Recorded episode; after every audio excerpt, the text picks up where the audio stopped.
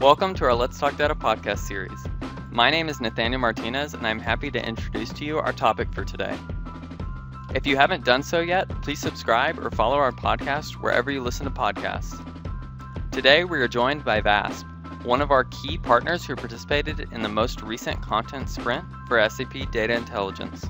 Our SAP Data Intelligence product team works closely with partners such as VASP to develop specific use cases and content for SAP Data Intelligence. The content developed enables companies to get started quickly on specific scenarios, ensuring quick time to value. Today's podcast is about commodity price prediction with SAP Data Intelligence. Ratan Yedla and Sumant Krishnan from VASP discuss how commodity price prediction works with SAP Data Intelligence. They discussed the use of AI and machine learning models to predict future prices based on previous patterns, external events, and IoT data, with less forecast error to enable better buying decisions, which help yield cost savings for organizations. VASP did this work during the SAP Data Intelligence Content Sprint. We hope you enjoyed today's podcast. Be sure to check out the links in the show notes to learn more. Hello and welcome to podcast on price prediction. I'm your host, Ratan Yedla. Today, we will talk about commodity price prediction using SAP Data Intelligence with our guest, Sumant Krishnan, a product developed by VASP as a part of SAP Hackathon 2021. We will discuss ins and outs of commodity price prediction. Be sure to listen all the way through the details. Before we get to the solution, I would like to talk about VASP. VASP is a multinational global organization working on products and IT services. A prominent player in technology, database, and analytic topics with worldwide customer operations. VASP has contributed many assets for organizations to solve their business problems using IT and analytics. Hi Sumant, thank you so much for joining us. Hi Ratan, thank you for having me today. To start with, Sumant, can you tell us what commodity price prediction is? Ratan, it's basically the prediction of prices on commodities determined by, say, supply and demand, as it could vary according to the imbalance at any one period of time. If you could give us an example, please. Well, Ratan, a booming economy might lead to increased demand for oil and other energy commodities, and their price could be determined. To start with, the solution is apt for industries like agricultural, chemical, manufacturing, and automotive.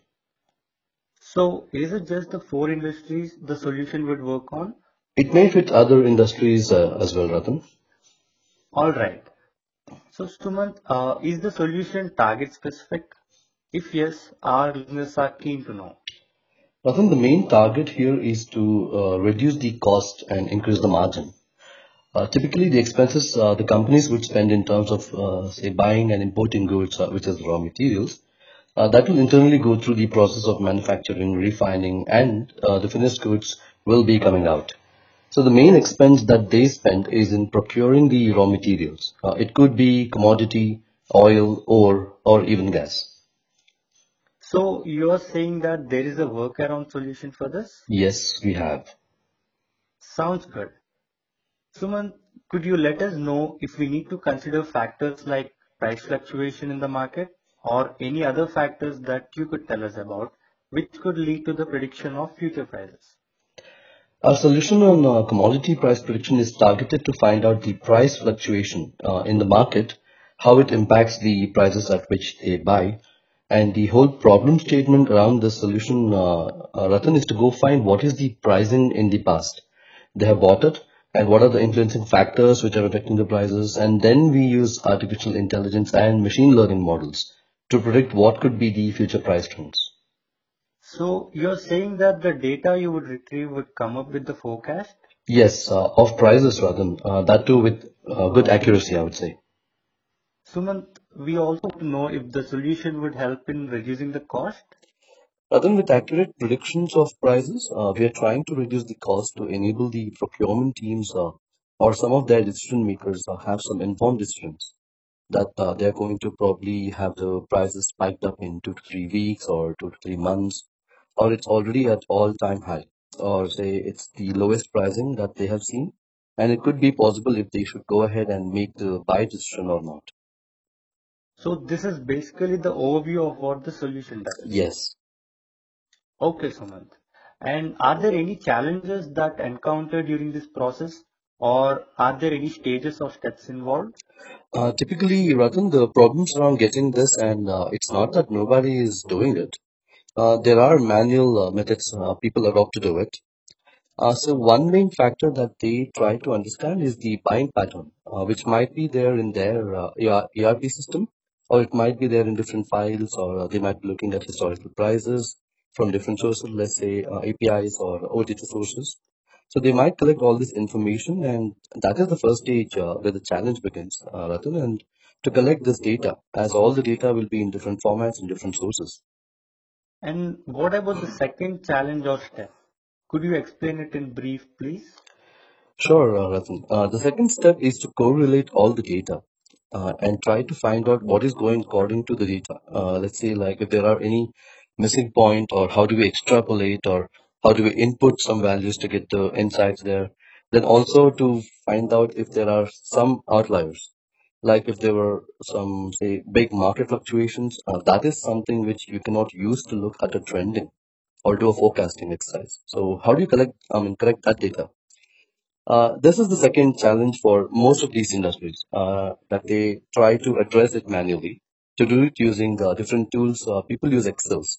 Some of them use some kind of coding platforms to do it, and it's not a simple exercise. I agree. It doesn't sound simple, and it sounds time-consuming too. Yes, it is.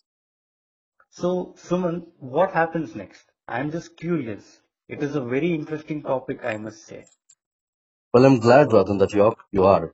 So now the role of a data scientist comes into picture, where they start turning out models and assuming that this whole data curation, data transformation, and data cleaning exercise is done now, according to the steps we've spoken. If that is in place, the data scientist comes and starts creating the models. And since we are talking about the data scientist doing it on his own, he might be able to churn out around, say, 15 models or even 20 models with limited tuning. I want to know if the data extracted is specific, or if it's made available in a particular order or in any other formats. Yes, I'll tell you how it is. Once the data scientist is done with the job, he might turn out the prediction model and can give some output.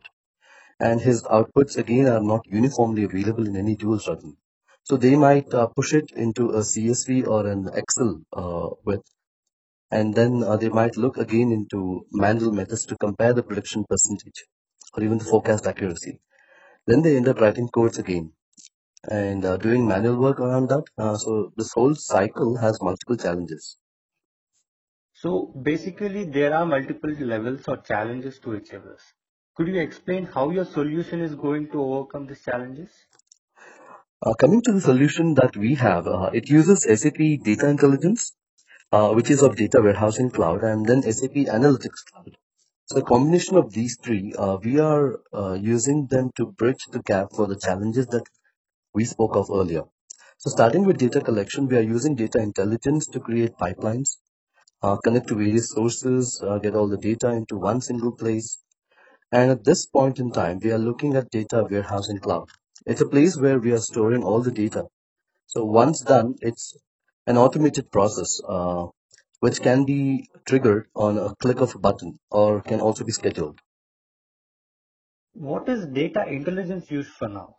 Again, Ratan, using data intelligence, we perform EDA, that's early data analysis, creating the outlier corrections, imputations, data cleansing.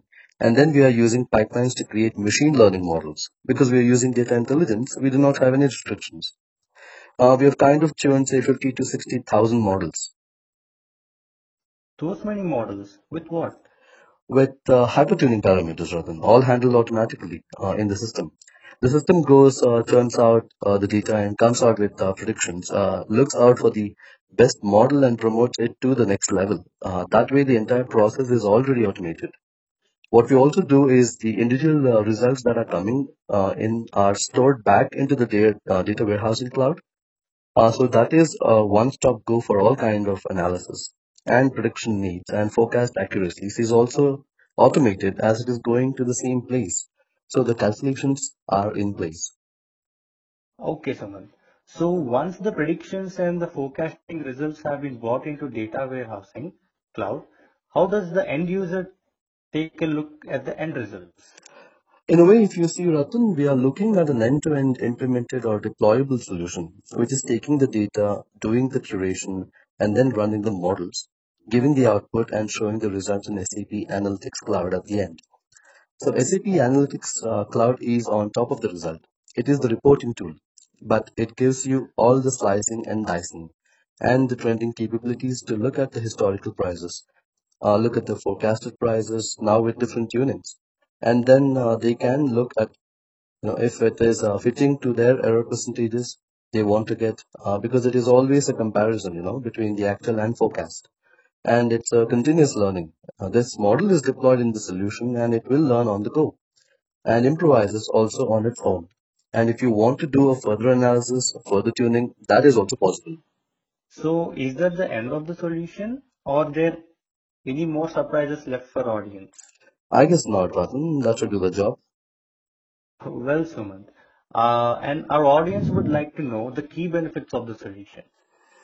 Well, that's a good question you asked, Ratan. Yeah. I would say multiple options. So let's say we have up to 20% decrease in time spent on searching the data.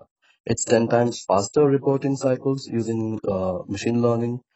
We see a strong position in the market. It has automated workflow.